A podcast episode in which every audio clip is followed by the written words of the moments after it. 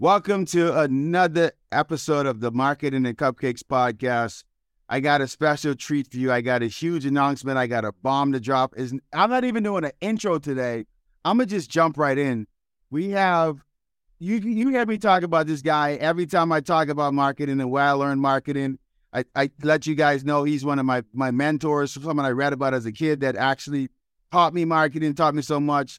I got the legendary, the king of radio ads, John Sortino, as my co-host on the Marketing and Cupcakes podcast. I told John what I had going on. I said, John, I want you on like back in the day, good old days when we did podcasts together. I need you back.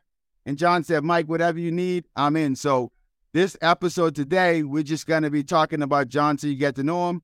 Moving forward, John's going to be on with me. We're going to discuss marketing topics. I, and I just need you guys to know, like, how much of a blessing this is because I don't just look him up, John Sortino. Look at the amazing things he did with Vermont Teddy Bear, the Vermont Teddy Bear Company, and all the other amazing companies that he created.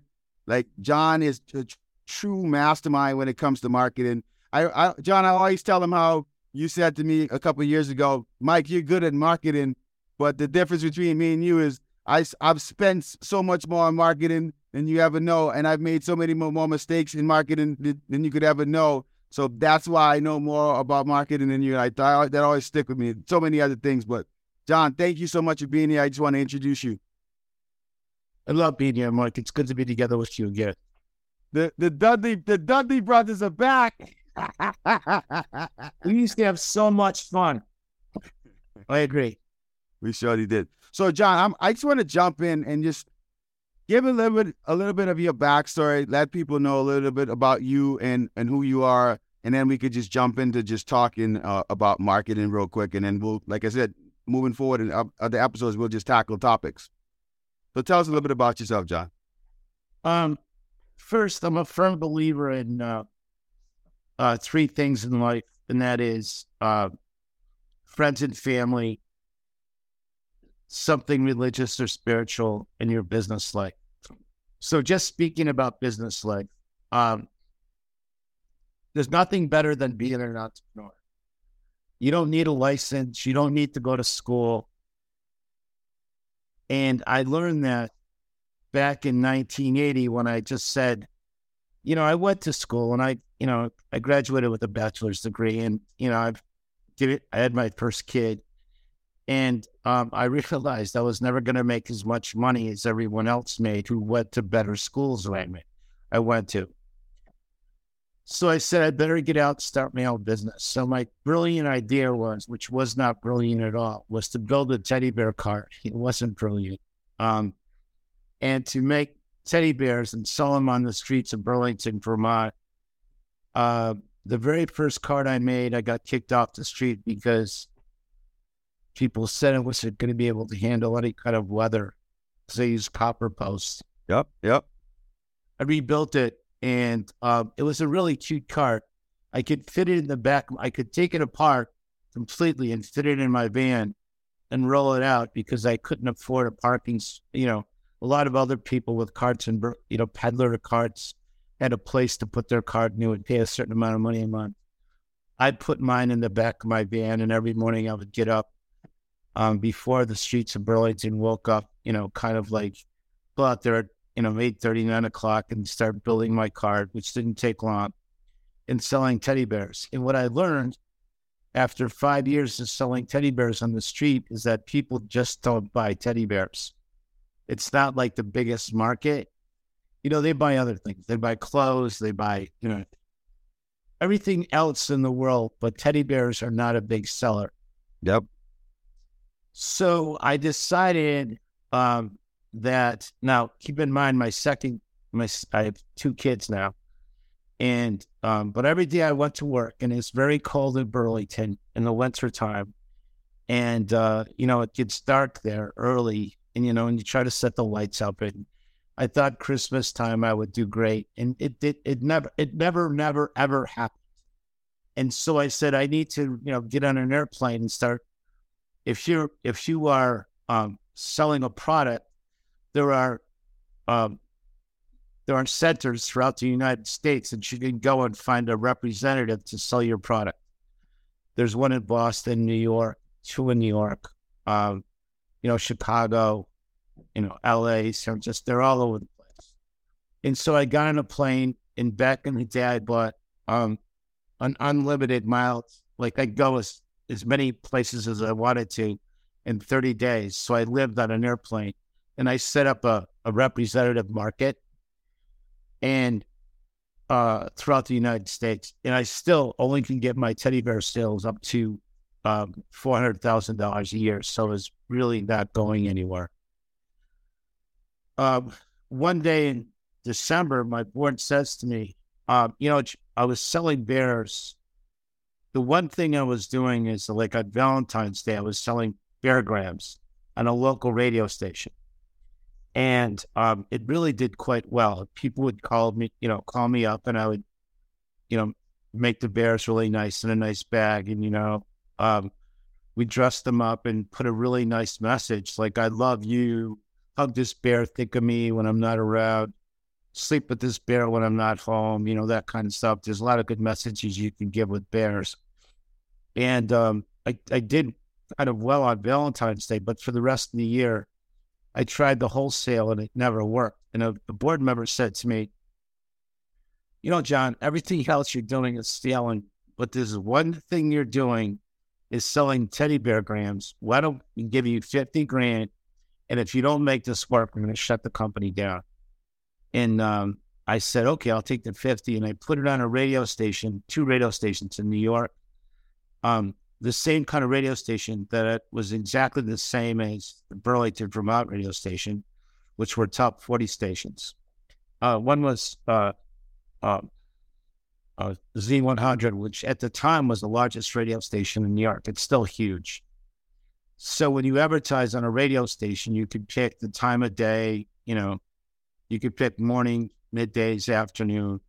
And so what I knew, what I said to you, I knew more about radio, you know, advertising on radio, I knew more about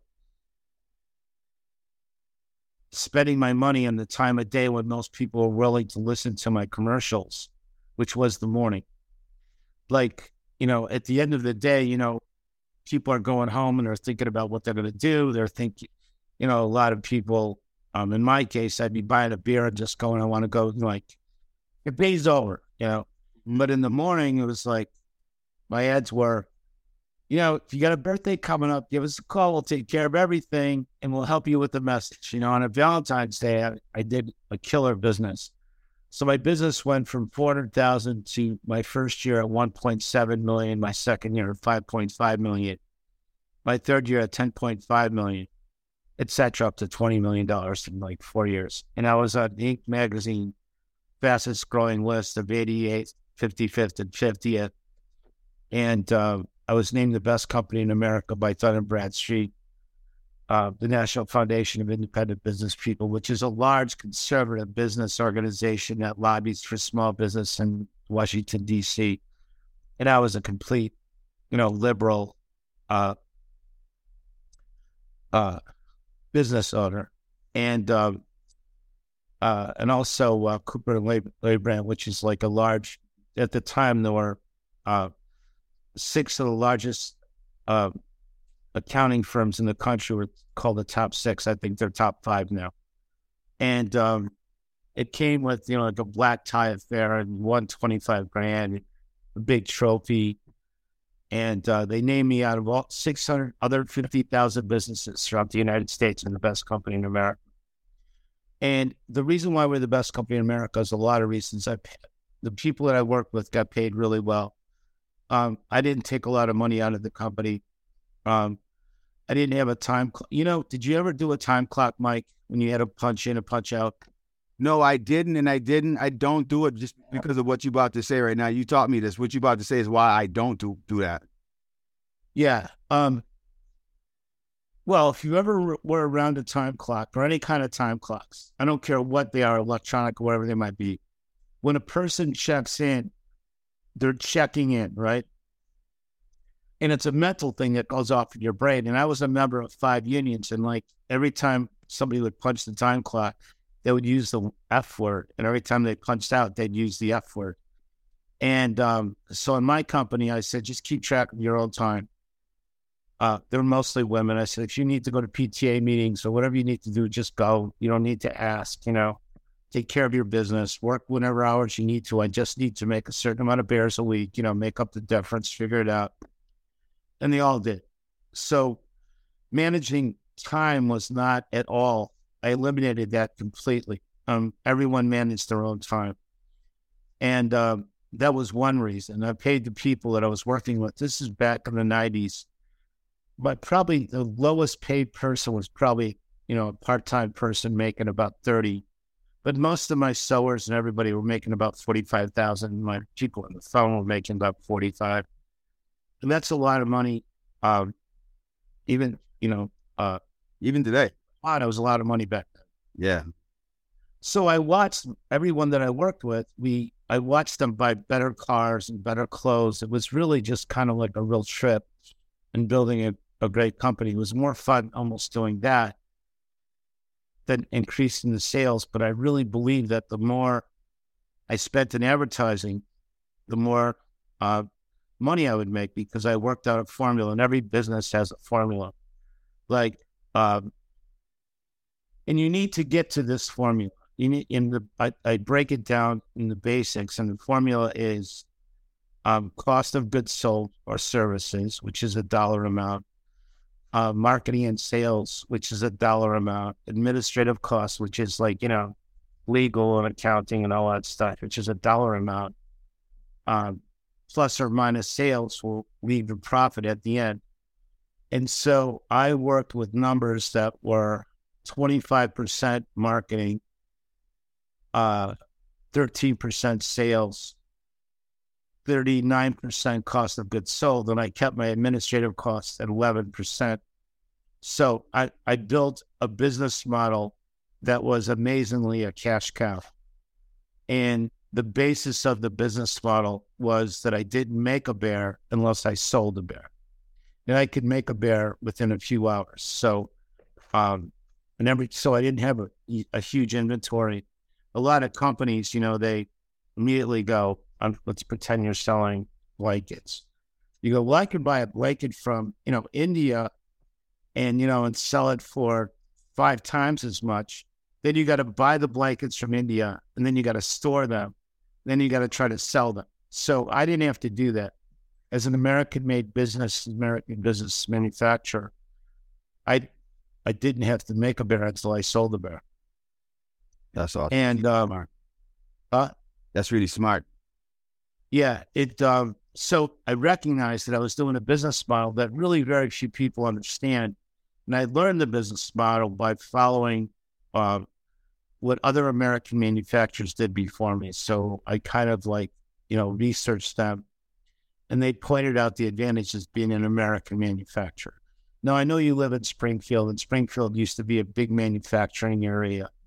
Um, the whole valley used to be a big manufacturing area, and I believe a lot of people um, up and down, it's north and south. Um, there were a lot of, you know, old engineers and a lot of manufacturing people that did a lot of things in that area, all the way up through Vermont and all the way down to Connecticut. And um, the the niche for American manufacturing exists today, and I don't care what you're making. It could be, you know, any literally anything. You could be, you know, putting steel, you know, putting aluminum together, making something or making something. And a lot of people think when they're doing a business, I've got to come up with this really cool idea. And the idea is going to sell. And a lot of times that's the wrong way to approach a new business. Anyways, I took the company public and I ran it up to 120, about 120 million dollars worth of value, which was really fun. Uh, I took a, a cart that was doing no business to uh, Wall Street, which um, was a very successful. It was really crazy. Um, but I continued to do my advertising. Like, you know, I knew I was in Los Angeles, San Francisco, Chicago, DC, New York, Philadelphia, Boston. You know, I tried the southeast part of the United States, but I don't know if you know this, Mike, but the Southerners don't really like the Northerners. they don't. All right.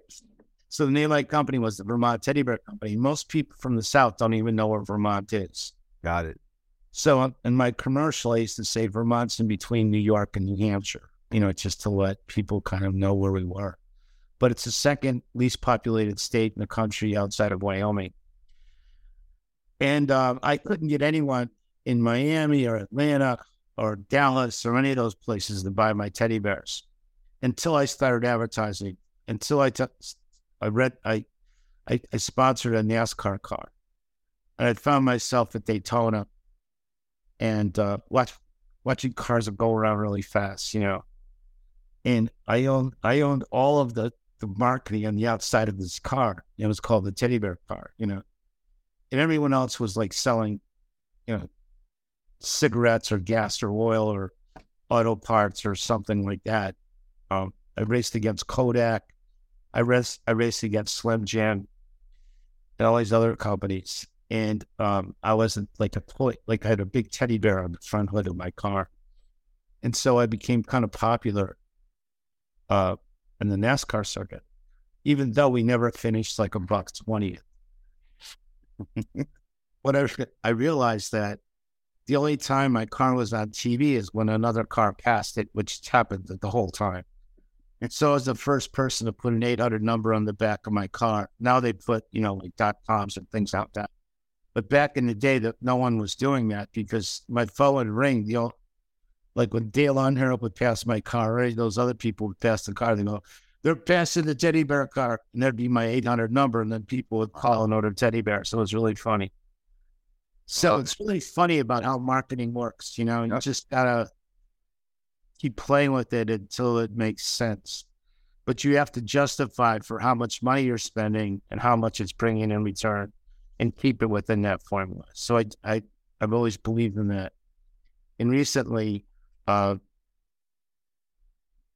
recently, I've been on a school board locally here for about I don't know eight years, and um, uh, and we were losing students, and we were the cheapest um, tuition, and we were like one of the best schools. It was a Catholic school. I go to church every Sunday, which is part of the spiritual thing. Whatever you do, it's like. I think it's really. I don't care what religion somebody is.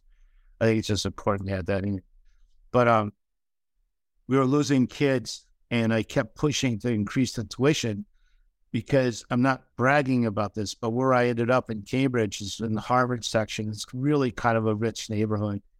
And the people that send their schools kids in St. Peter's can afford a lot more in tuition. And so finally we got the tuition increased and now we can pay our teachers a little bit more money. Um, so again, it's another business model, but it's like kind of, you know, I was the only guy in like the, the board that comes, let's just raise the tuition. Let's raise the tuition. They all go, what about if people, you know, didn't want to pay it? I go, we'll give them a, a you know, we'll give them a, a, a grant or something. We'll give them a scholarship. If they can't afford it, we don't want them out. But, you know, 80% of our students' parents like are very, very wealthy, you know, and they can afford three times as much. And we're right next to Browne and Nichols and Bingham School, which charges us about forty-five to sixty thousand dollars a year for middle school and elementary school.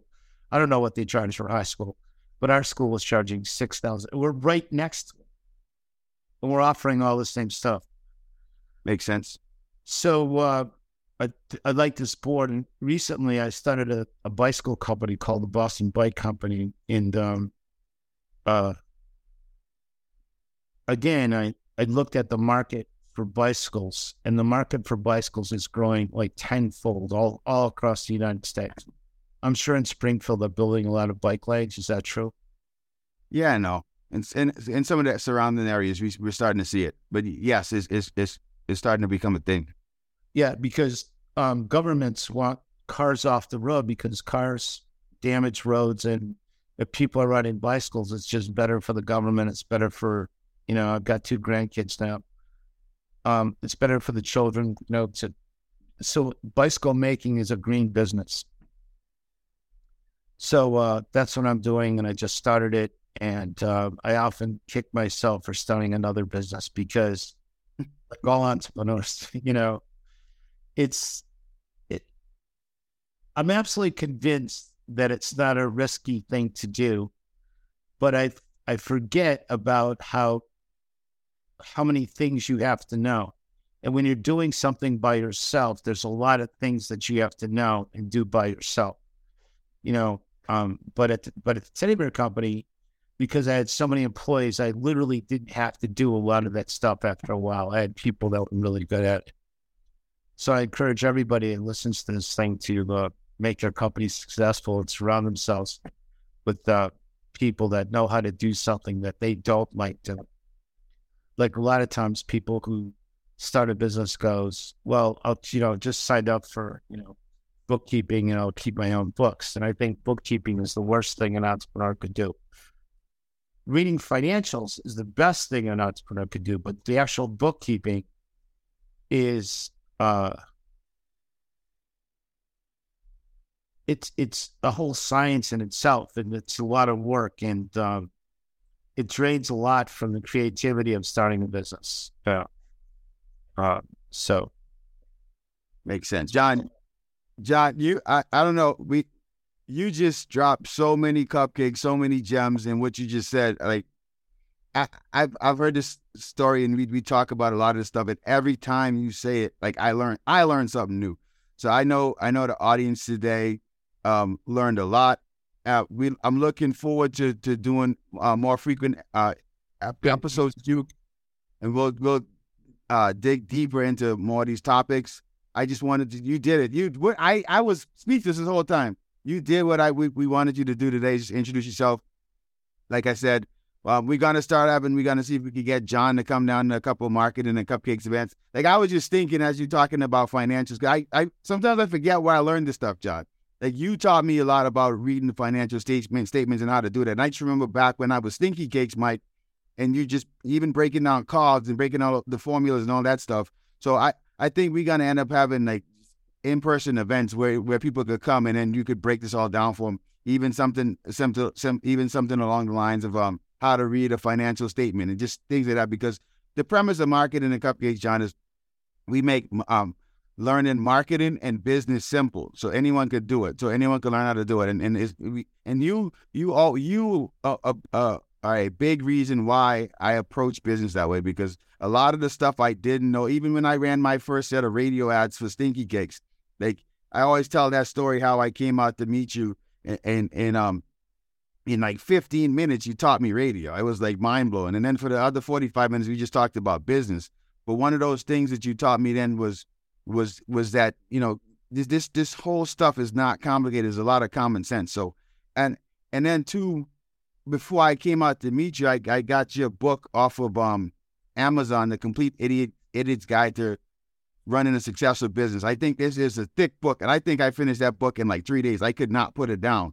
But like all, all of that stuff that that that you do, I think, and I will, man, you are my Mount Rushmore of entrepreneurs. You, Mike Kittredge, David Klein, Wally Amos, and the Ben and Jerry guys. Mike, you're my Mount Rushmore of business. Huh? You are. You're my Mount Rushmore of business. Look at you. Thank you. Thank you. So I'm looking forward to. Uh, so with right. that, I'm a I'm gonna wrap up the episode. Thank you so much. Time is the most valuable commodity. Thank you so much for um reaching out. I mean, listening, listening, listening to this episode and spending some time with us. John and I will be back next week, and we'll drop you a new episode once a week moving forward. So until the next one, have a great day. Peace.